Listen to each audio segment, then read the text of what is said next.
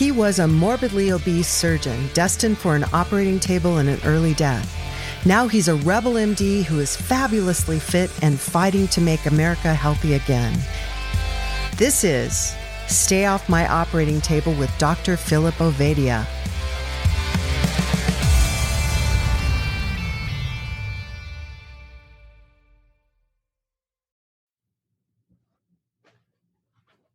Welcome back. This is the Stay Off My Operating Table podcast with Dr. Philip Ovadia. I'm the co host, Jack Heald, and I am absolutely thrilled today with uh, this guest you've landed for us, Phil. Uh, give us a, a, a, brief introduction about why Dr. Seyfried's here, and, um, and we'll just get this conversation going. Sure thing. We are really uh, honored today to be joined by Dr. Thomas Seyfried.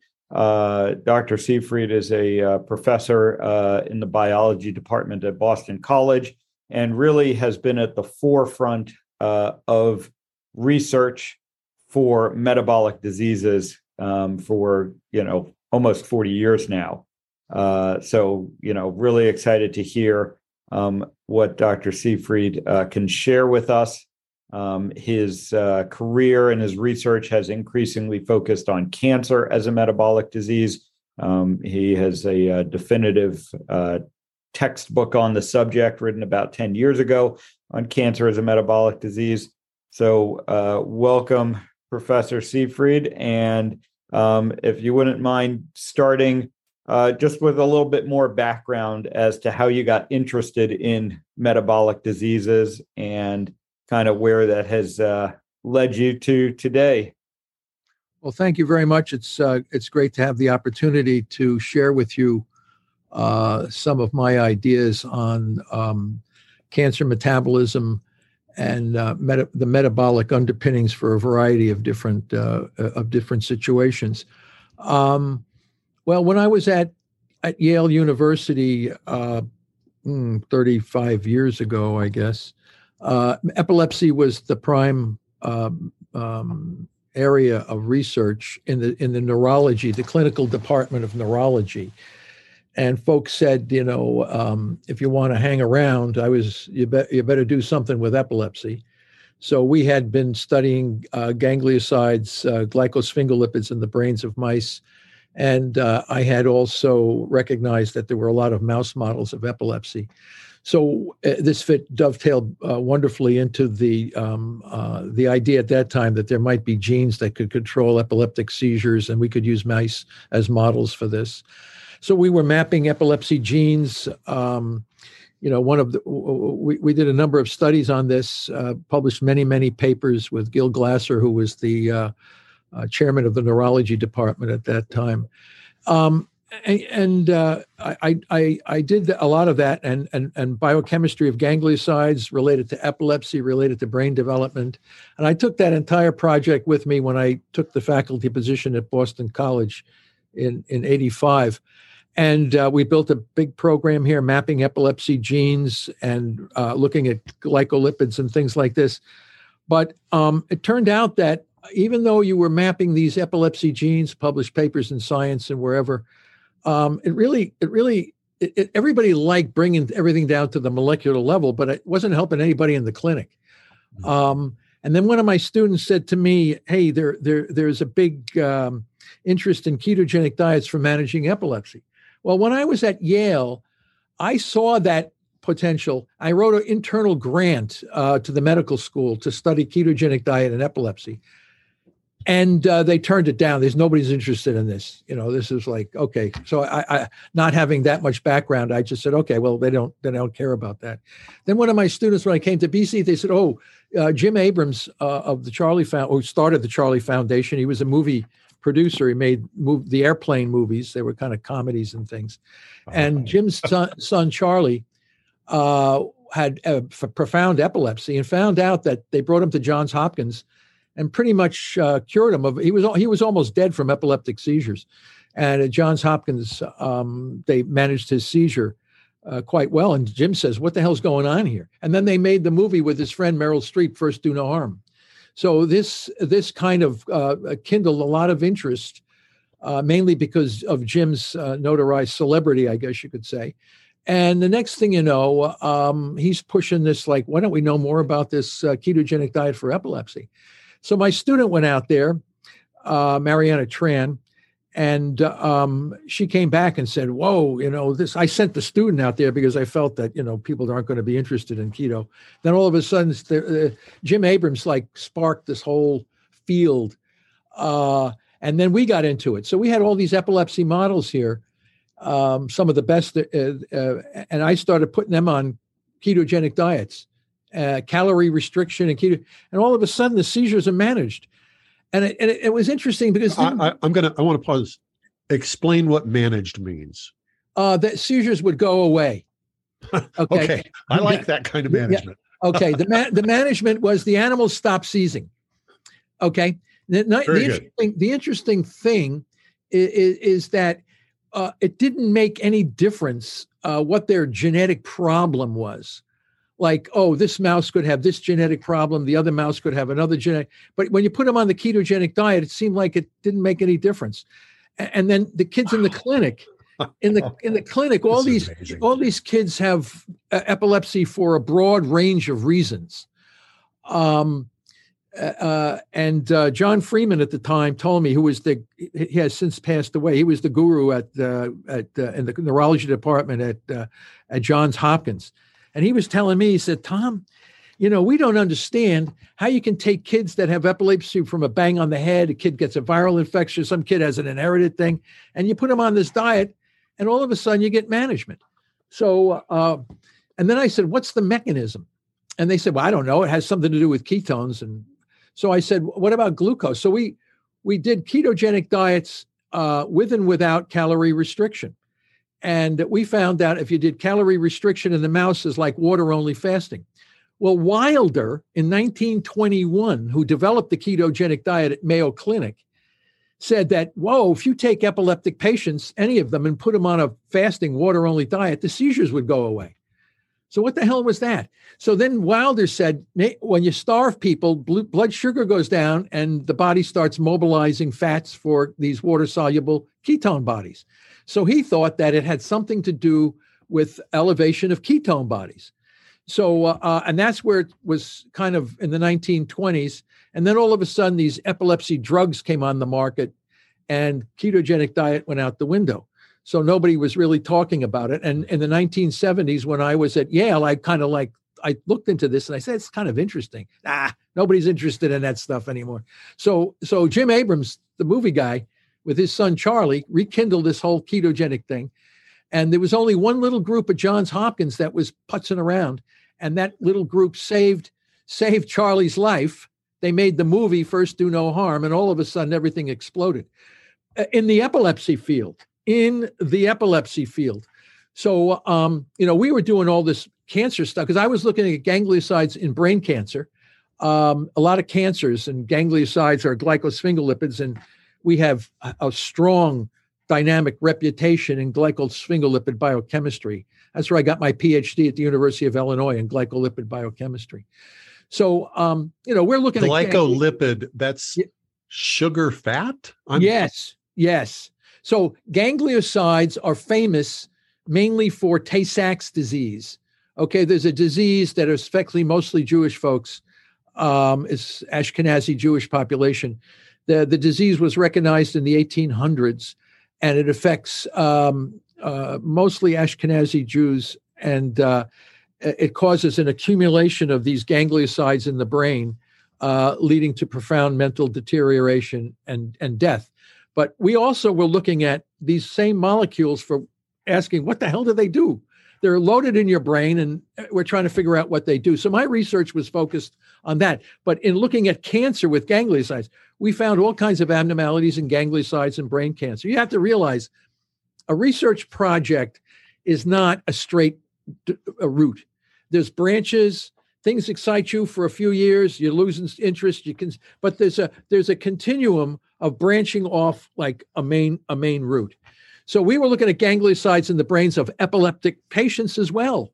Uh, epileptic mice. We were looking at for, at them at them for a, a, lot of reasons to figure out uh, what they what they might do, but um, and we were looking at them in epilepsy, and then the next thing you know, uh, my student comes back and says, "Hey, what what about this ketogenic diet? It's unbelievable."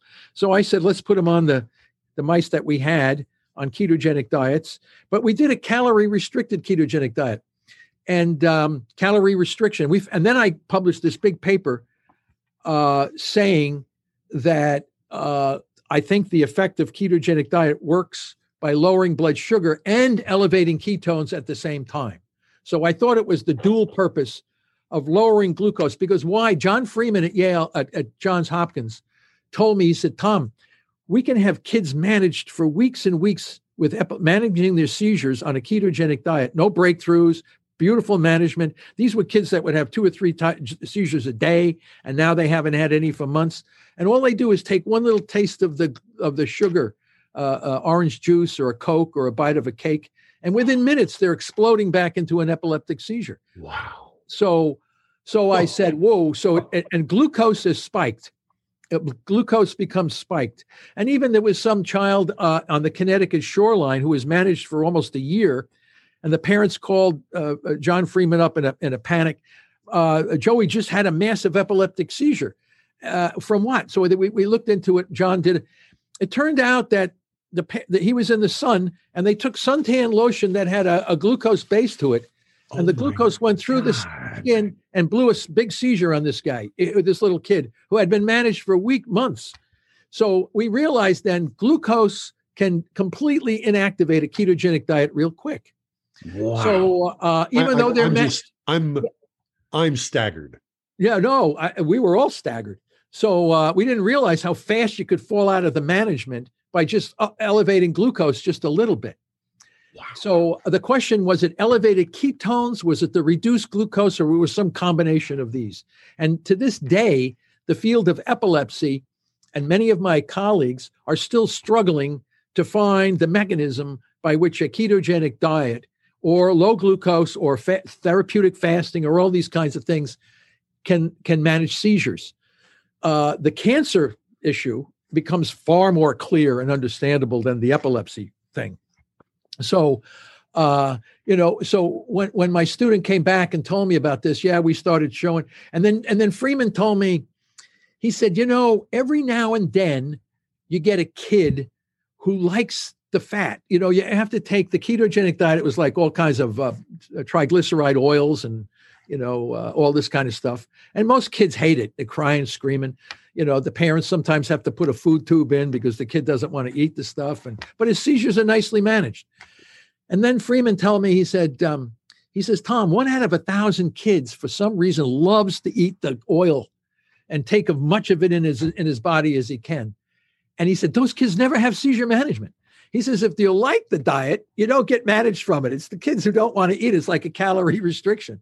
So it's a calorie restriction. You don't eat much when somebody's giving you a lot of fat, so you don't eat much. All of a sudden, your seizures are managed. And these kids that love to eat all the fat had high, uh, they would get seizures. And what we found is we gave the mice all the fat they wanted, and we couldn't we couldn't stop their seizures, nor could we stop their cancer. So it turns out when you eat too much fat, you get insulin insensitivity and you maintain high blood sugar levels. I mean, the body responds to all these different things. You just got to know. Um, this is, I'm telling you in a, in a nutshell, decades and decades of research that we have done published papers and looked into all this stuff. Um, so I know you okay, might be, I, am we gonna, bewildered I, as well. I gotta, I gotta, I want to drill down into something that I didn't understand that you just said. If you get too much fat, yeah, you get into a state of insulin insensitivity. That's right. The blood, the blood, that's completely contrary to my understanding of how that mechanism works. Well, you're overwhelming Expand the body. It. Yeah, you're overwhelming the body with so much energy and fat. In other words, you're uh, fasting and ketogenic diets sh- should always be uh, in a restricted state. So uh, we we we naturally get into we naturally get into ketosis by not eating. So water only fasting, and that's why Wilder built the ketogenic diet in the first place, because people could only do water only fasting for a short period of time before you'd go into starvation, which is a pathological condition. So uh, therapeutic fasting or fasting is healthy. Starvation is pathological. So Wilder said, "Is there a way we can keep the benefits of fasting longer. And he said, why don't we get a diet that has all fats and very little carbohydrates and minimal protein, and then we can keep the can- the epileptic patient in a stable condition for a longer period of time. But if you eat too much fat, you get too much energy, and then the eh, then you can't push the blood sugar into the tissues. Insulin becomes elevated, and you get this insulin insensitivity. So the keto, eh, the ketogenic diet is to represent therapeutic fasting, not overeating massive amounts of fat. So uh, so it's a so people say, "Oh, Wow, this is this is this is deep stuff. This is really good. oh yeah, I, I, is- I'm- I just I want to repeat it so that it sinks in. Um, what you don't know, and, and this is part of the reason I'm I'm so excited. Uh, I've had four epileptic seizures out of nowhere in the last three months. So this this has very um, uh, pertinent. It's very pertinent to me. So an excess of fat um, when you're when you go into ketosis your body's burning fat for energy um, however an excess is providing so much energy that the cells which would the the, the mechanism by which we would ordinarily absorb insulin uh, where we make use of insulin in our cells um, to get sugar from the blood into the cells becomes desensitized. And as a result of that, even though we're not ingesting too much sugar, Mm. because of this triggered response of an excess of energy from, from ketones, our blood sugar goes up. Am I getting that right? Yeah, well, here's the situation: the the ketogen, the, you're you're having a lot of uh, medium chain tri triglycerides. Uh, okay, well, that's a glycerol backbone. So two glycerol mo- Oh. molecules can be conjugated into a single glucose molecule. So so what you have is an Lights just overabundance went on. yeah, the overabundance of, of, of glycerol backbones and the process of glu- gluconeogenesis that is pumping out a lot of glucose from the liver. At the same time, you're saturating your body full of fat. And that creates, so when you look at the blood work of a, of, a, of a mouse pounding down massive amounts of fat, you'd say this mouse should have cardiovascular disease. This mouse should be the un- most unhealthy thing on the planet. And that's what you see. If you look at a blood profile in a mouse that's eating ketogenic diet uh, uninhibited, and he likes it, like the kid that would not get benefit from epilepsy, their blood work looks like crap. It's terrible. So you have to now. Here's the situation. You got to be very careful. You have to know the difference between different species. The human being, uh, the basal metabolic rate, how we how we burn calories over a period of time in a state of rest, is seven times slower than that of a mouse, or a mouse is seven times faster than that of a human. We have an internal regulatory system about eating fat. Uh, if we eat a little too much fat, we send a signal uh, that the hormone cholecystokinin is triggered, which impacts the 10th cranial nerve, which shuts down the appetite center. So when you eat a little too much fat, humans say, I have had enough. I've had enough. I don't want any more. The mouse, the cholecystokinin in the mouse doesn't work as well as it does in human. So the mouse could possibly eat, because they're eating 20% of their body weight a day. So you have to be careful. A 40% calorie restriction in the mouse is the same as a human water only fasting. So 24 hours of a 40% calorie restriction in a mouse is like one week of water only fasting in a human. So we have to balance what we see in the mouse with what we see in the human. And then we me- me- mesh the physiological changes together to come up to a better understanding of how humans are going to respond to these diet ma- manipulations that we do in the mouse. So you really have to have a, a, a greater understanding of both um, a mouse physiology and human physiology so that you can blend, you, you can make uh, predictions from preclinical studies into the human based on knowing the differences in basal metabolic rate. Now, Okay. I learned you. a lot. I learned a lot about this from George Cahill and, and Richard Veech. These are uh, are giants in the field of energy metabolism. Uh, uh, uh, Veech was uh, uh, Hans Krebs's last graduate student of the Krebs cycle, the TCA cycle. Uh, Veech himself was a member of the National Academy. He was a big a giant in the field of un- understanding. So he was a good friend of mine. He passed away two years ago. And then George Cahill, the, the guy who studied starvation in man, was the leading expert in the world on human starvation. So both of these guys uh, uh, were friends who would come to my office and I would visit them, and we would talk for hours about human physiology, ketogenic diets, fasting, starvation, and all this kind of stuff. So I had the I had the the luxury of discussing my ideas and learning from two giants in the field who themselves have created the field. So um, and I was always so I always go to the experts, uh, the guys who, and eventually then you become the expert only because the knowledge transfer from one expert to the other and then you absorb what they know and then you and then you move the field forward yourself. So uh, my platform uh, was based on the knowledge base of giants in the field of energy metabolism brain brain you know all this kind of stuff. So uh, um so it, so uh, so that you know we started to think what's the difference between man and mouse for for this um, epilepsy managing seizures well, a lot of my good close friends are all in the epilepsy field. You know, the Charlie Foundation exploded now as a as a source of managing epilepsy with metabolic approaches.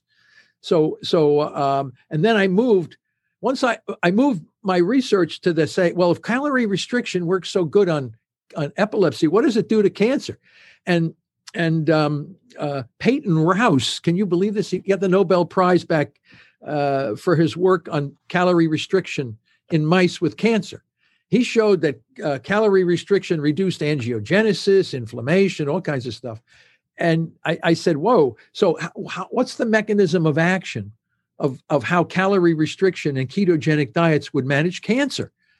Uh, like what what's going on now?" So I deviated. I turned the turned the direction of the program away from from epilepsy uh, to uh, to the cancer problem.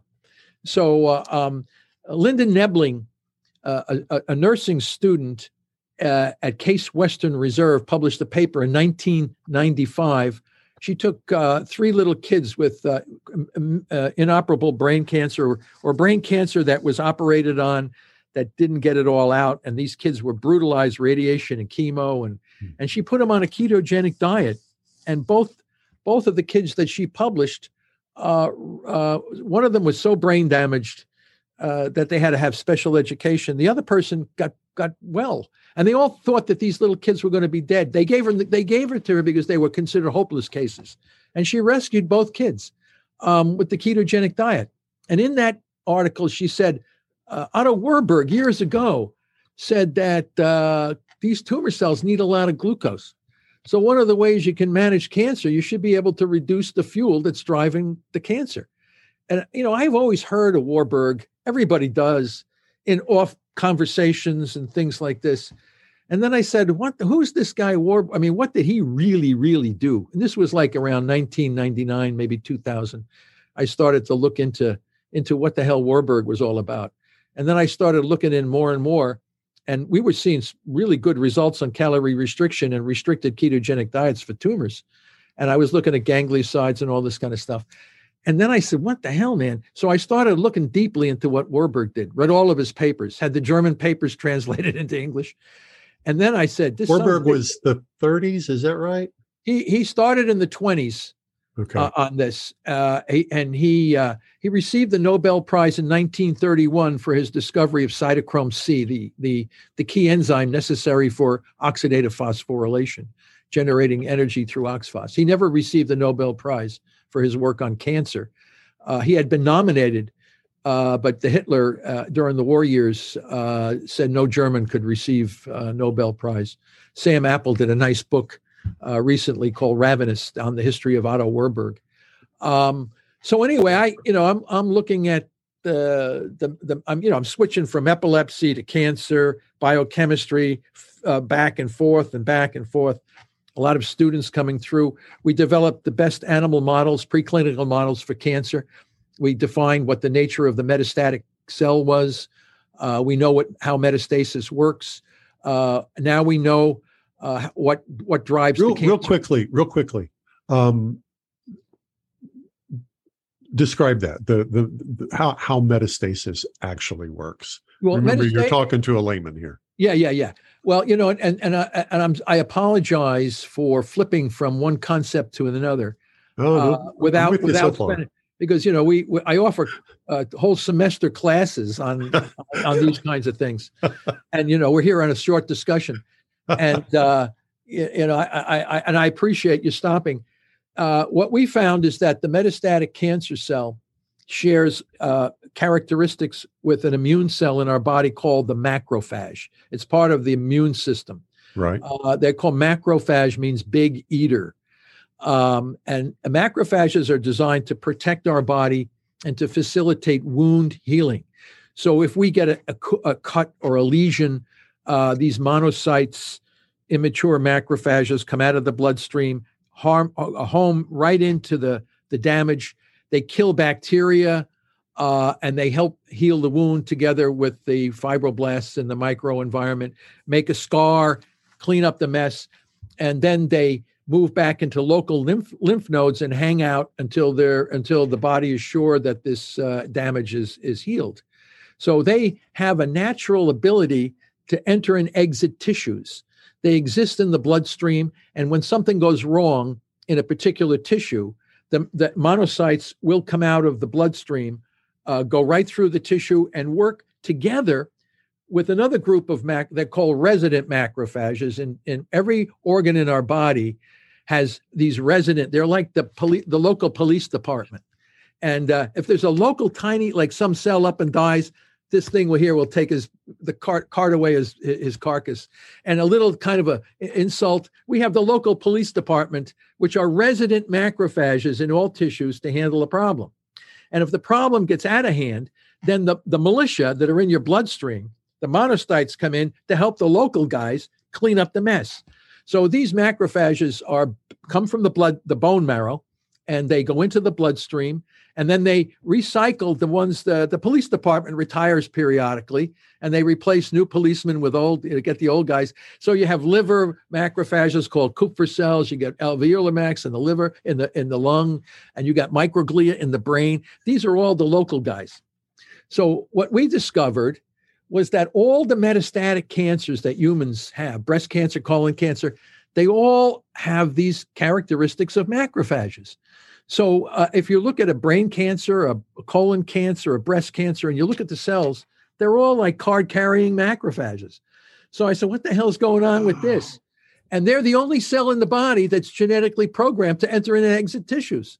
So what you do is you get a, a, a metabolic corruption of the mitochondria in one of these macrophages, and it becomes the neoplastic cancer cell. So uh, um, now you have other cancer cells that grow like crazy, but they can't spread. So these are called stem cell cancers. So a lot of people study, they, they grow rapidly uh, but they can't leave the local area. They're, they're, they don't have the genetic apparatus to exit and enter the bloodstream. However, when you have a tumor, it may, it's composed of all these different kinds of cells. It's just not stem cell proliferation. It's these uh, metastatic macrophage proliferation. So, you know, people say, "Oh, cancer cells they in, inhibit the immune system." Well, they are the damn immune system. Wake wow. up, people. So, uh, um, and a lot of people don't want to accept that because they're locked into thinking about other things. So we have clearly defined what the origin of, of metastatic cancer is. So, okay, I, I want to make sure I understand. What you're saying is that a cancer, a, a, macrophage gone bad, yeah, is what a cancer is. Yeah, we call them rogue macrophages. A rogue macrophage. Yeah, rogue macrophages. Hijacking the immune system to uh, kind of work against us you know and this this kind of leads into an interesting fundamental yeah. you know uh, discussion around you know many illnesses i mean heart disease cancer um, you know all of these common illnesses that we're we're fighting against these chronic illnesses and whether they are you know, at their root metabolic problems, um, which, you know, would then lead one to believe that metabolic therapies and uh, changing the way we eat uh, would be a powerful tool against them versus, you know, I would say the more maybe modern con- concept that these are more structural problems that can be treated with surgery or that these are, um, you know, uh, basically uh, deficiencies, uh, you know, uh, that can be attacked with medications, um, as opposed to these at their root cause just being metabolic diseases. And yeah. I think, you know, you, you've certainly shown that very well, you know, in animal models. And of course, there's always, as you said, the the conversation about how do we, you know, how well does that translate to us as humans, um, and how can we translate that into clinical practice ultimately? Well, we're doing that um, because our we have two arms on our program. Uh, one is the preclinical arm, uh, which which um, troubleshoots uh, a lot of the things that and uh, that we think will work and then we have the clinicians that are are, are applying that in clinics or in small uh, groups of people. Humans will do a hell of a lot better on these metabolic therapies than the mouse because the basal metabolic rate is less, slower. So we have a, a much greater uh, a time to have all of this work. In the mouse, everything is like uh, uh, uh supercharged, accelerated. So, uh, but humans, we can we can adjust uh, things, and we can ask the uh, person, "How are you feeling?" yeah. You know, we can't do that to the mouse. Uh, we can know whether he's looking sick or not, but we, we can't get a, a, verbal feedback. But in humans, we can, and we can adjust the therapies. Uh, like uh, we do that in the mouse, but we we don't get the verbal feedback. Um, we can only say the guy looks like he's healthy. Uh, but with the person, we can do a lot more, and it works. I, will get into that because because the the movement to uh, manage cancer uh, will be a metabolic one. Um, there's a lot of firewalls that are preventing us from moving in that direction. But but my first step is to solidify the scientific basis for why metabolic therapy should become the standard of care for managing cancer. But in order to, to do that, you have to be on a bedrock of scientific evidence because if the science tells us that this is the way to go and you're not going in that direction, then there's something else going going on here. Sure. So you need to know that the the platform upon which our approach for managing cancer uh, is based on hard science and evidence is accumulating uh, to show why metabolic therapy for managing cancer will become the standard of care. It's just a matter of time. So we're focusing primarily on brain cancer because the the situation for that type of cancer is completely abysmal. There has been no major advance in 100 years. So in my latest paper, like we have glioblastoma, it killed uh, Ted Kennedy, it killed John McCain, it killed uh, President Biden's son Beau, and it killed a lot of other people. And these people are all dying uh, within uh, 15 months to two years. And when you go back and look at the literature, in 1926, survival for glioblastoma was 8 to 14 months. In 2022, it's 8 to 16 months. So in 100 years, I mean, we've got the Webb telescope. Uh, we've got all kinds of things that have happened in technology in 100 years, and we haven't made a single advance in glioblastoma. And I said, "What the hell is going on with that?" You know, this is an embar- This should be a, an embarrassment. We we we have people that are willing to take their lives. They go to Oregon and they die with dignity rather than going through the therapy for glioblastoma. I mean, uh, uh, uh, Brittany Maynard did this. She has a big article in People magazine about her decision to die rather than go through the standard of care. I mean, this is a this is a, a this shouldn't happen in 2022. So I wrote a paper, uh, several papers. Why is this the case? Why have we made no major advances? And when you look at the survival curve for all the patients with glioblastoma, it's like you, you cannot design experiments more consistent and rep- reproducible than how fast GBM patients die after being diagnosed. And mm. the issue is the issue is it's the it's the treatment itself that's killing the patients.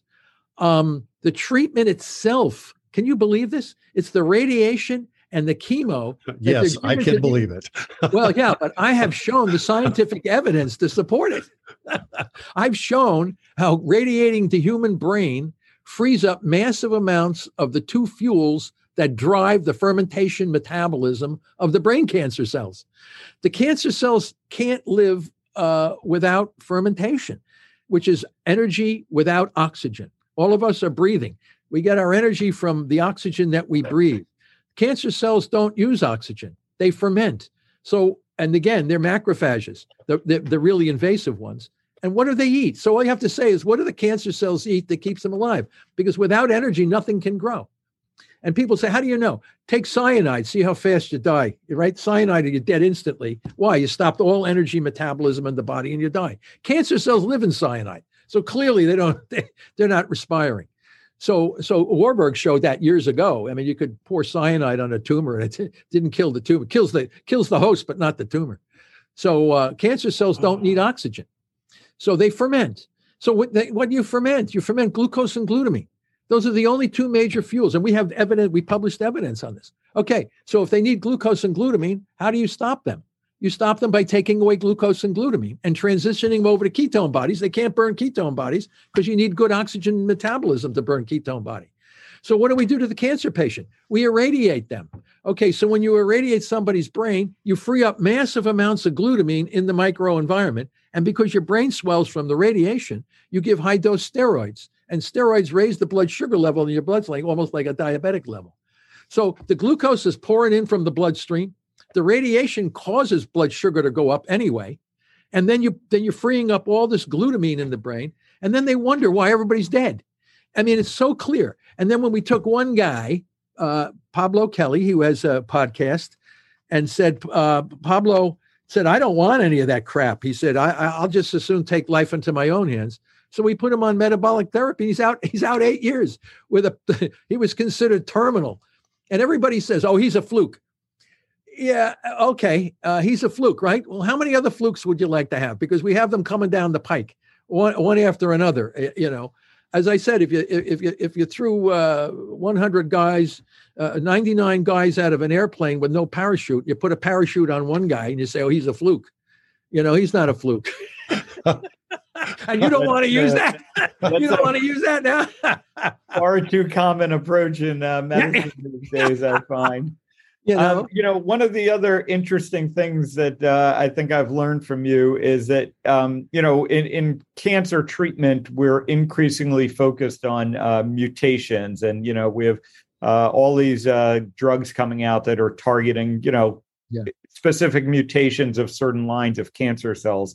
And I know one of the things that you have, uh, you know, theorized and and and proven in a lot of ways is that these mutations are the downstream effect of the altered metabolism. Yeah, yeah they are. So, and how do we know that? Because uh, the cancer cells produce tremendous amounts of reactive oxygen species, ROS. These are uh, uh, uh, uh radicals. They damage. They damage DNA, uh, RNA, proteins, lipids, and this kind of stuff. Well, they pour out of these cancer cells and they cause the mutations. Uh, they're carcinogenic and mutagenic. So the damaged cell respiration in time, it happens, pro, it's a protracted event. So the cell tries to stay alive by respiring. And that as the respiration capacity becomes lower and lower with the compensation from fermentation, because with that, you got to have energy. So where's the energy coming from? In our bodies, it comes from oxidative phosphorylation. The, we breathe air. We breathe air. We exhale CO2. The oxygen in the air is giving us the energy to produce ATP. Uh, the cancer cell is getting, it gradually loses the ability to generate energy from oxygen and acquires the ability to generate energy from fermentation, which is energy without oxygen. And uh, I, I, just, I want to, I want to underline that, make sure I, I got this. A cancer cell which is we've already determined is a rogue ma- macrophage. Well, that's the metastatic, the metastatic one. You have a lot of oh, okay. stem cell cancer cells that that grow like crazy, but they can't metastasize. So okay. you, they'll kill you by mass effects, uh, but they don't spread. But in the real world, you have both kinds of cells. Okay, and and and the commonality of these two types, yeah, is they have lost the capacity to utilize oxygen for energy production. And as an adaptive response, yes, they instead move to fermentation. Yes. Yes. Yes. And then they have to say, well, what are they fermenting? So we went through all of the fuels that a cancer cell can ferment. It's only two the sugar glucose and the amino acid glutamine, nothing else. So now that tells us the strategy for killing these things. Um, and we went I just want to I want to make sure that that I'm not mistaken here. This is common for all types of cancers. Yes, it is. Why? And I can tell you why because the mitochondria are defective in all types of cancers. All cancers can live without oxygen. Why? Because the mitochondria that's responsible for generating energy with oxygen is defective in all cancers. Not so we go after brain cancer only because they have nothing. There's nothing to say that oh we have something better. No, you don't. You don't have anything. So all we do is show that we can take GBM patients and keep them alive far longer than what would have been expected. Uh, do you th- and people say, do you think that will work in other cancers? Of course it will. I mean, we have brain, breast cancer, we have colon cancer, we have all these cancers that all do the same thing. They all ferment. Now, this is the, this is why it's so dangerous. It's dangerous because it's a very simple approach that can manage all major cancers, uh, regardless of their genetic mutations, which are largely irrelevant. Uh, they're all downstream stuff. So all this precision medicine, uh, all these things you hear, it's all bullshit. To be to be perfectly honest with you, I mean, and is it is it working? No, we have sixteen hundred people a day dying from cancer in the United States every day, and it's getting worse year in and year out. And then you say, how many of these poor people are dying from the treatments? And a lot of them are dying from the from the treatments. So, so you're saying is you're treating cancer with with therapies that are not based on the solid science that underlies why the cancer is dysregulated in growth in the first place. So, so uh, and, and the, you know who understands this? The common guy, the layperson can understand this far better than the oncologists working at the top medical schools. I mean, it's it's a mind blower. I mean, you can't you can't write a script like this, right? and then when the, and then when the common guy goes into Dana Farber, MD Anderson, says, "I want metabolic therapy," oh, that doesn't work. And besides, it, we don't know about it. I, well, for crying out loud, how are you working on a disease when you have no clue as to the biological basis for the disease that you're working on? Uh, 1,600 people a day dead from cancer. So uh, when you when you start to put it, it's a tragedy. Once we realize, once people understand what I'm saying and act upon it, and we develop it, like Dr. Claffey and all these other guys that are going to be out there, we're writing up huge protocols now, uh, instruction manual, basically how to treat cancer patients with metabolic therapy. And once you start seeing everybody like Pablo Kelly coming out and saying, "Hey, I should have been dead. I'm getting a family here. What's going on? I didn't lose my hair. I didn't have any gl- bleeding gums. I mean, whoa! Everybody say, I want that. Can I have that? Let me have that. You know, why you want to go in and get your brain irradiated? This is nuts. I mean, nobody should ever have their brain irradiated. This is nuts. You don't do that to another human being. So, uh, uh, you know, and that's because of the lack of knowledge. So these guys lack knowledge. They're clueless as to the underlying mechanisms that r- drive into the cancer, and they're cre- and they're using therapies that actually make it b- worse. And the evidence is all in the literature. Perfectly death. Everybody's dying at the approximately the same time. Rarely do you get any survivors. What the hell? For 45 years we're doing this, 100 years and no progress, and you continue to do the same stupid thing that you've been doing over and over again, and you're resistant to something new. You tell me that Tom and Guy, you tell me what's wrong with this picture. I'm going to ask you now to stop talking to me. Yeah. And speak directly to this audience of of people who are are just interested in getting and staying healthy. Well, speak directly to them about what they should do, what actions they should take based on your research, what you have proven. Okay, so we have, yeah, we have come to realize that uh, glioblastoma and all major cancers, for that matter, are the result of a chronic disruption of energy through the mitochondria. So the focal point of cancer and health, by the way, is mitochondrial function, the function of the little organelle in our cells that regulate the cell cycle, that regulate the energy metabolism. If you can keep your mitochondria healthy, if you can keep your mitochondria healthy, you should be able to avoid cardiovascular disease, cancer, type 2 diabetes, all of the different kinds of Alzheimer's disease, 40% of Alzheimer's disease is diet and lifestyle issues. The, if you can if you can keep your mitochondria healthy, you have the possibility of significantly reducing the risk for cancer, diabetes, cardiovascular, you name it. This is why it is very, very dangerous about what I'm saying, because this this doesn't take, as as Philip said, you don't have to treat with drugs. If you know how to keep your mitochondria healthy, you can avoid most of the stuff that they're pouring on us. The problem is the diet and lifestyle that we have puts us in a in a in a in a in the path to having all these diseases. I mean, we lack exercise. I mean, we don't even have to get out of the, we don't even have to unask the car to go in and get a hamburger. They hand it through the window so you can drive up and you get a donut or a hamburger. You don't have to leave the car. I mean, like, I mean, we we have become so sedentary. Uh, we have we have become so filled with foods uh, that are poorly nutritious and high in glycemic index, damaging mitochondria and putting us at risk for all of these different uh, what we call chronic diseases of Western civilization. So people say, well, what am I going to do? Go back and live like a caveman? Um, you know, the caveman didn't have hamburgers and fraps and donut, jelly filled donuts and all this kind of stuff. Uh, I also didn't have cancer. they never, uh, Albert Schweitzer, the great uh, physician humanitarian, was remar- remarked about these African tribes have not having cancer.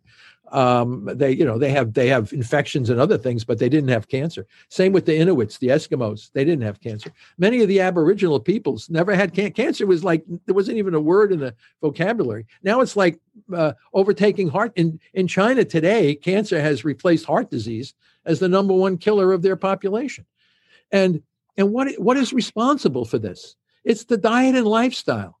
So I, I think I'm not going to tell people, you know, don't eat jelly donuts and pizzas I, I just I, I just would say no that uh, it's okay, but every now and then you might want to do something that will give your mitochondria uh, a, a, a, give, give your mitochondria a break, give your digestive system a break. What do you do? You skip a couple of meals every now and then. You know, do more exercise. Uh, uh, uh that'll reduce the risk significantly. But when you're told that cancer is a genetic disease or you have a gene. That's all bullshit. Uh, it, it, because there's no there's no gene that we know of that's 100% penetrant. So gene is a risk factor for sure. Some people inherit like BRCA1. What does BRCA1 do? It damages mitochondria. But only 50% of the women that have BRCA1 really get breast cancer. What about all the ones that have the BRCA1 that don't get breast cancer? You know, or Li Fraumeni or, or all of these other inherited risk factor. People, oh, it must be genetic. No, it's not. The gene is just simply a, res- a risk factor, as is a chemical carcinogen, as intermittent hypoxia, as oncogenic viruses. They all attack mitochondria, putting you at risk for uh, replacing oxphos uh, respiration with fermentation. And if you can keep your brain cells healthy in, in Alzheimer's disease, you can prevent neuronal death. So uh, again, you keep now there are some genes that will give you Alzheimer's disease, which you can't do anything about. But there's only about 5% of these people. The vast majority of people are getting Alzheimer's disease from the same kinds of things that will give them cancer and uh, obesity, type 2 diabetes, and all this other stuff. Obesity has now moved ahead of smoking as the number one risk factor for cancer. Jesus. So you stop smoking, get fat, and get cancer. So cancer is still there. You just got it before from smoking. Now you get it from too much fat. So, now you have less fun as you get yeah. there. I mean, you can't believe it. I mean, when you understand the physiology and biochemistry of what's going on, it's just astonishing. And then you try to tell the medical establishment this is what's happening, and they say, "Ah, no, you don't know what you're talking about." Okay, so uh, so so talk to the the person who's sitting here listening, and and they're brand new to to this whole idea, and they've been diagnosed with some sort of cancer or their mother or their friend or a family member talk to them. Yeah so uh, in fact I, I wrote it down. The tr- the great tragedy is that they hear what i say. They read my papers. They go on the hear the youtube videos. And then they go to their oncologist. And the guy says i never heard of this. I never heard of otto warburg. Uh, it must uh, if it I've heard of Otto Warburg. Yeah, well, a lot of them haven't. So, uh, and glue, and the other thing I'm a we musician. hear, yeah, yeah. We, the other thing we have, we hear all the time at top medical schools, uh, glucose has nothing to do with cancer. I mean, Isn't that kids, amazing when we when we use glucose to to diagnose cancer? You know, it's the foundation of the of the you know test Yeah. we use to diagnose cancer, the PET scan. It's all based on glucose metabolism, and yet we turn around and say, "Well, glucose has nothing to do with it." yeah. I mean, I can't figure it out. And then the guys that are getting radiated, they, they're told to take in as much sugar as you possibly can because you won't Oh lose weight. God. uh, uh, uh, and I'm saying, wow, t- t- cancer cells are fat and happy. They're loving the they're loving the standard of care. You know, uh, what do you do? You you you you, you burn out somebody. You you give them all this poison, and then you pour glucose on top of it. I mean, it's like nuts. Um, and I don't know what to do because the cancer patients call me up and they say, my physician threw me out of the office. I said, I wanted I wanted metabolic therapy, and the guy got so angry, he said, go somewhere else. So uh, uh, we have a plan. We have it based on hard science, but we and, and I don't want to blame. I, there's so many physicians that are so good people. They want to know about it, but they've never had the training in medical school to know about this. Um, they're procedural. They're studied on procedures and and and and things written in the book. You do this way, you do that way. They're not known. They're not trained to know how to use food as medicine, or understand uh, the metabolic origins of the very disease they're they're they're working with. So so there has to be a, a complete retraining or or re-education of the practitioners to know how to apply this to their patients. Why should a cancer patient come in and tell the physician, I want metabolic therapy, and the physician says, I never heard of it, or it doesn't work? I mean, this is nuts. Uh, uh, I'm going to give you radiation and poisonous chemicals. Uh, No, no, no, no. Uh, This has to change. And how long it takes to change, I don't know. So the the answer uh, uh, to your question, Jack, is that is that it's a tragedy. Uh, all these people get fired up and they want to do metabolic therapy, and then when they go to get, they need a practitioner. So that's why uh, um, uh, Dr. Uh, Claffey and others they want the knowledge. Uh, and it's not only that. Matthew uh, Phillips from New Zealand, and we have the the, the group from Turkey, and we have another group. All these guys are learning real fast on how to do metabolic therapy, and we're writing up a, pr- a treatment protocol as we speak, so that it will be a roadmap and a guide, so uh, clinicians can adapt. But then the oth- on the other hand, if you do something that's not sanctioned by the standard of care, they could risk losing their license. Right. So it's the system itself Yeah. that's holding this back. Okay, the system itself is not flexible.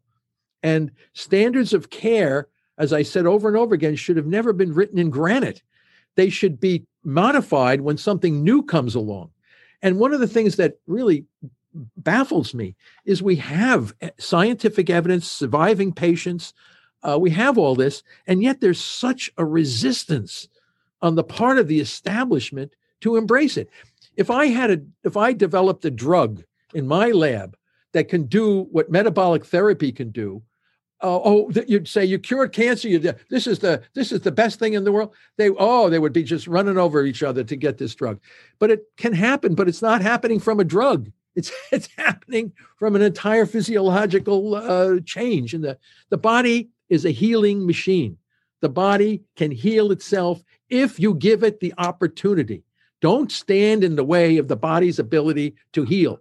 We target cancer cells by taking away the fuel needed for their existence. And we allow the normal cells of the body to heal this, this situation. Give the, give the body the opportunity. Metabolic therapy does that. Radiation and chemo does not do that. You know, but I don't I don't think that's very ambiguous. That that sounds pretty straightforward. I think I understand that. Yeah, I think most people who are not locked into the system understand it. The system is preventing us from moving forward. So I don't know how are I'm we going trying to. to- I'm I'm trying to find find the quote, and I can't remember who it was who said it, but the gist of it was it's hard to get a man to understand something when his paycheck depend his pay, Yeah. paycheck requires him to not understand it. Uh, that was Sinclair Lewis. Sinclair Lewis. Ding yes, ding ding. Yeah, yeah, yeah, who said that? And that's the truth. Because I had somebody tell me one time that if we did this, we'd have to close half the hospitals in the country. And I said, why? he said, well, radiation revenue brings in the most revenue for all these other things that don't make as much money. And if we stop irradiating people, we're going to have to close the hospital. I said, what about the patients? the patient doesn't have any say in this. So um, it's that kind of thing. So, but that's okay if metabolic, if some entrepreneur can figure out a business model for metabolic therapy. I don't really care. My care is how do we save the lives of all these patients that are dying needlessly, suffering immensely from a system that's inflexible in, in uh, adapting another approach to management. And I find that most cancer patients would like this because for the first time they're asked to participate in their own healing process. Yeah. And then we have to have, and then we have fights between. It's it's tragic. I can tell you. I get I mean, the patient wants it. The other members of the family say, "Oh no, he's nuts." The oncologist says, "No, no." So we have no cohesion between the vi- advice of the oncologist and then we have contradictions within the family. Oh no, go go to him. They they have a good reputation. For what? Look at why don't you look and see how many survivors? And then if we have all these cancer survivors, people say, "Oh, we have we have millions of cancer survivors," and that's true. But every almost every one of those people has paid a significant price for that survival. They have hormonal imbalances, digestive imbalance, neuropsychiatric problems. They didn't get out of that scot free. They they are but metabolic therapy, you emerge from the treatment healthier than you were. And besides, you get rid of your diabetes, just like you get rid of your high blood pressure, your hypertension. Oh, by the way, your cancer is gone as well. Oh, this is terrible.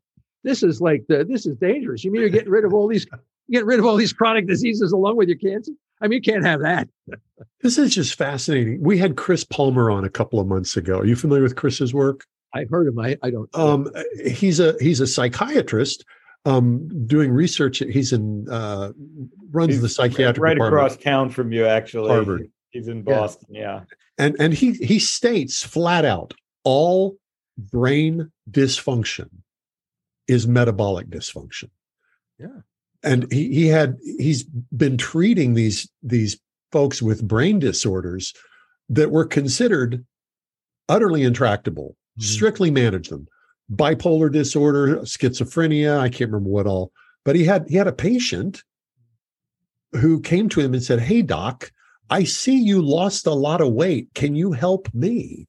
Yeah. And Chris had lost weight by take by doing uh, getting into ketosis, metabolic, and he said, "Yeah, I'll help you." Mm-hmm. And all he was trying to do was help his patient lose weight.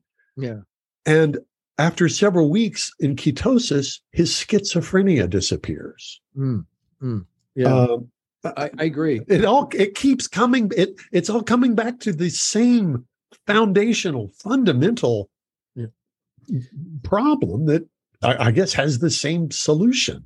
Yeah. I, I'm I'm I get a little wound up here. I, yeah, well, no, I, I agree. I, I think you're right. Um, uh, you know, if we're taking in food items that are nutritionally imbalanced, chemicals, all kinds of chemicals, the brain is a is a is a biochemical machine, like many other organs. Uh, neurotransmitter synthesis and release can be disrupted by all kinds of metabolic perturbations, leading to neuropsychiatric problems, behavioral issues, uh, hyper uh, whether uh, you know, behavioral stuff, and and and a lot of it uh, uh, is related to imbalances. And where do those imbalances come from? They come from what we're eating. Uh, we're eating stuff now that is uh, very, very different for, from the from the uh, million years, two million years that we existed as a species. Only since the Neolithic period did we start growing our own food and producing large amounts of of, of uh, glucose, and and then we modified with technology uh, how to how to maximize the the glucose. I mean, glucose is sweet. We've always wanted glucose. But if you look at the brain light up when you eat glucose, it's like uh, cocaine for crying out loud. I mean, so a lot of us are addicted to glucose. And, and how you know that, try not eating for three days and see what happens. Or try eating a diet that has zero carb. Just eat fish, a few vegetables, a meat, or whatever. No carbs. All of a sudden, man, you're you're you're you don't know you're looking around you say what the hell's going on here? You know it's twitchy huh? Yeah. You, until your body realizes that it's not coming and then you enter into this new zone where you're recognized now you're back like we were in the paleolithic period. Uh, but don't forget paleolithic period for us was very dangerous. We didn't have antibiotics. You get gored by an animal or cut you, you die from an infection. Um, but they weren't dying from cancer. the, the the the problems were external to our bodies. In other yeah, words. yeah, yeah. So um, and and so the Paleolithic approach is just trying to get us back into that uh, situation. The the latest paper we had come out of Greece, um, uh, an advanced lung cancer, uh, non small cell lung cancer patient uh, who had standard care and the, the, tumor continued to progress. My, my colleague, Dr. Athanasios Evangeliou, put him on a ketogenic Mediterranean diet.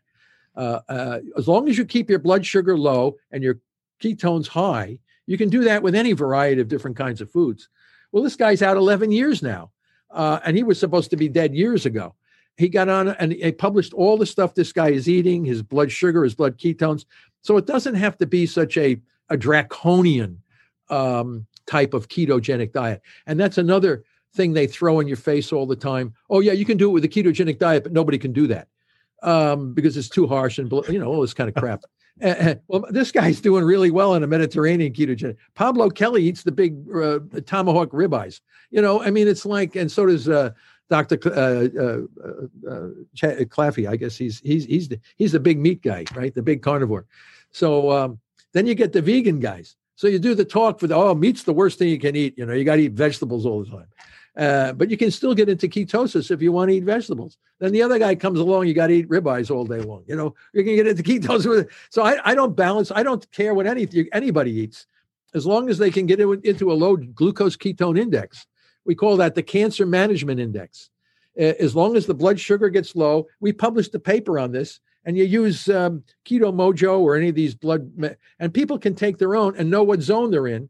And if you stay in the zone, you're not going to get any of these for the most part. You're going to be so everybody's running around wow. looking fit, keeping their keeping their body in the so-called glucose ketone zone, the index.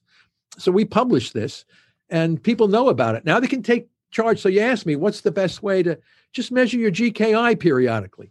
And if you're if you're in the zone, you're going to be healthy. Your mitochondria are going to be healthy. If you're out of the zone, get back into the zone, but you don't stay in the zone all the time.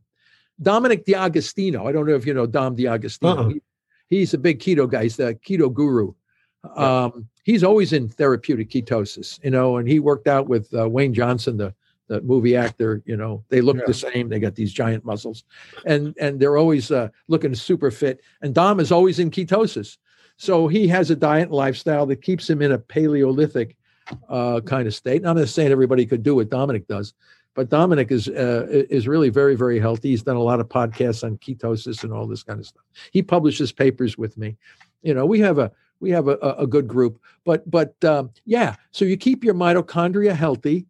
Uh, use the glucose ketone index or the the cancer index we call it now. You know, the cancer management index. You can call it the happy index. You can call it a lot of different things, but it is a quantitative marker of your blood glucose to ketones measured with a little finger prick. So you have to, it's like what a diabe- diabetic would do. But this is telling you your path to, to health.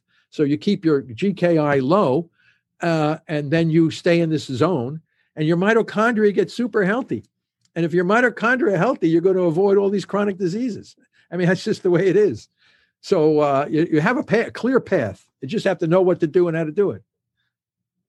And and do you um, you know think that this is as effective as a preventative strategy as it is as a treatment strategy? I think it's both. Yeah. I mean, uh, yeah, but most people don't do prevention. Right. Um, you know, I'm going to roll the dice. I'm going to eat this, and I'm going to not exercise, and I'm just going to do this or that and I I'm just going to hope I don't get cancer, but or or diabetes or or all these other things that you can get. But now now you have the disease. What are you going to do for me? Okay, well, Virta Health, also created by some people I know, um, Jeff Volek uh, and Phinney and, and some other guys, they're curing type 2 diabetes using metabolic therapy, no drugs. So uh, you can, ma- I think you can manage cancer quite effectively uh, um, Alzheimer's uh, Alzheimer's disease. Uh, you got to get in earlier. You, you, got to you, you got to know whether you're at risk uh, for Alzheimer's disease. So knowing biomarkers in the blood can sometimes put like this ApoE4. If you're a, a, a homozygous for the marker ApoE4, uh, that puts you at risk later in life for uh, contracting Alzheimer's disease. So knowing that early in your your life, you could then possibly recognize and how am I going to keep my neurons healthy? And as I said, the neurons stay healthy as long as the mitochondria and the neurons are are themselves uh, working well uh, without reactive oxygen species. And that's the beauty of burning ketones. It actually reduces the amount of, of reactive oxygen species, thereby reducing uh, chronic uh, uh, inflammatory damage. So you're essentially delaying entropy. Uh, entropy is disorder or the second law of thermodynamics. We're all going to die. The, the thing of it is, some of us die sooner than others. And, the, and what you're going to do is just delay the inevitable. But if you can delay the inevitable at a high quality of life, I don't think there's anything wrong with that. Uh, so, uh, so metabolic therapy is a form of delaying entropy, disorder, and maintaining a higher quality of life for a longer period of time. And if you know what to do, you are the, in charge of your own destiny. So you're you're in charge of your own soul on this planet. If you have the if you have the the the instructions of what you can do. Now people say I, I know what I should do, but I just can't do it. Okay, but that's your personal choice, you know. Um, but some people uh, get onto this and they say, listen, this is my new my new way of living, yeah. and that doesn't mean you can't have wine. It doesn't mean you can't have beer or whiskey or pizza or jelly donuts. You just have to know that if you do that stuff all the time, it's probably going to increase entropy and have you exit the planet a little earlier than you should.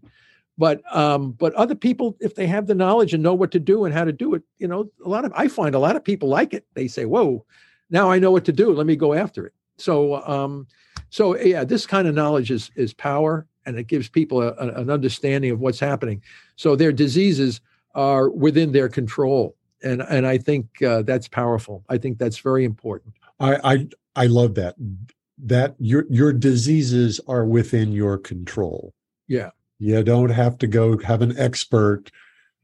I I could go on and on and on. I I, I don't want to rant. Uh, well, Dr. Seyfried, I am going to direct people to your website. I think tomseyfried.com. Well, I, I, don't, I don't have a I don't have a website. I have. Oh, is, that, I, is that not yours? no, no. It's it's it's it should be my just my biology profile on the on the on the Boston College. Well, is it a website? Yeah, tomseyfried.com. It's got tons of stuff of your tons of your, your stuff uh, here. Yeah, your okay. blog site there. Is it is it is is it on the university uh, page? Or is it somewhere this, else? This particular one is not. I saw the okay. the BC page as well. Yeah, yeah. But yeah. I, I came to uh, I just looked at tomseyfried.com. Really? And that led me to various. Uh, really? Uh, that's new to uh, me. Oh, well, I'll, I'll send you a link too. I, send me the link, will you? I got to see if that, I got to make sure things are right on it. Cancer is a mitochondrial metabolic disease. Selected yeah. uh, media. We've got uh, oh. your press pulse video, which wow. I was that that one blew me. Okay, so okay, uh, I'll look it up. You know, isn't that crazy? people, I know a lot of people are doing stuff out there. I, you know, I'm spending all my time in the lab doing uh, uh, doing the research, and then and you guys come that. on and invite me, and I can tell you what's going on. Uh, I appreciate but, that. Yeah. So, uh, and I think the word gets out quite quite effectively. It kind of spreads. Well, that's what we're doing here. That's we're yeah. we want to spread the word. Yeah. Yeah. Well, that's great. All right. Well, Phil. Yeah. Last words great conversation. Uh, certainly uh, look forward to uh, continuing it in the future as well. And uh, really want to thank you for all the great work that you've done uh, over so many years. You know that that uh, that then people like myself can actually you know get out to the clinic and and help people. Um, it really gives us a foundation for being able to help people in a meaningful way.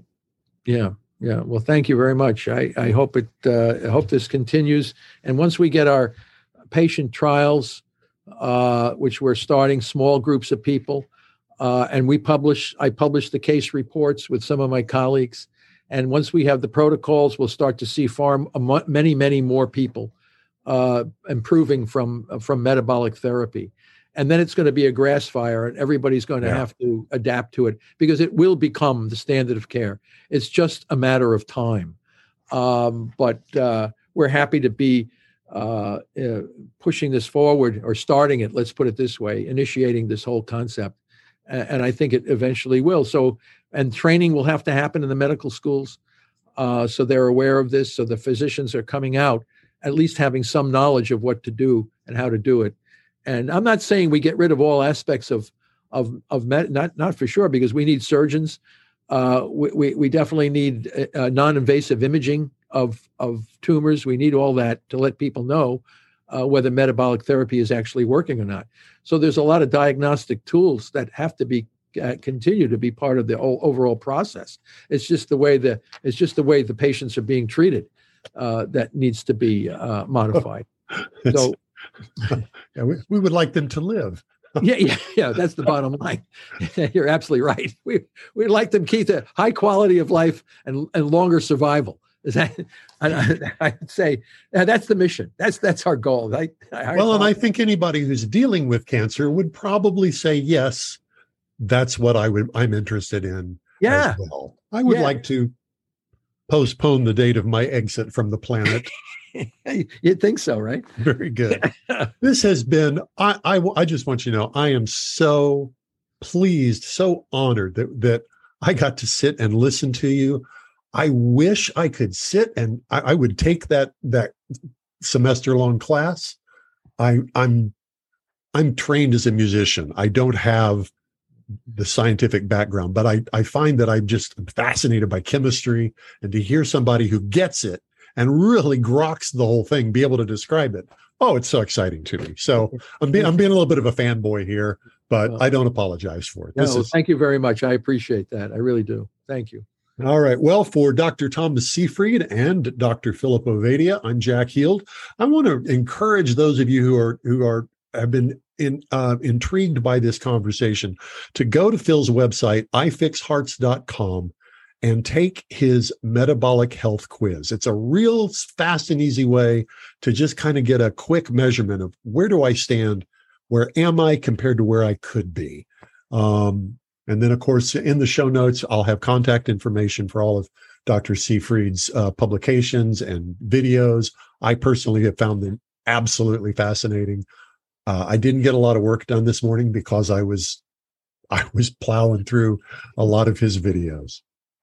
All right, I think we're done. Let's call it a wrap. Okay. We'll see y'all next time.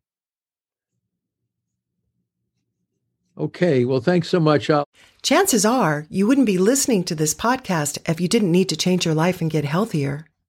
So take action right now. Book a call with Dr. Ovadia's team. One small step in the right direction is all it takes to get started. Contact us at ifixhearts.com slash talk. That's ifixhearts.com slash talk.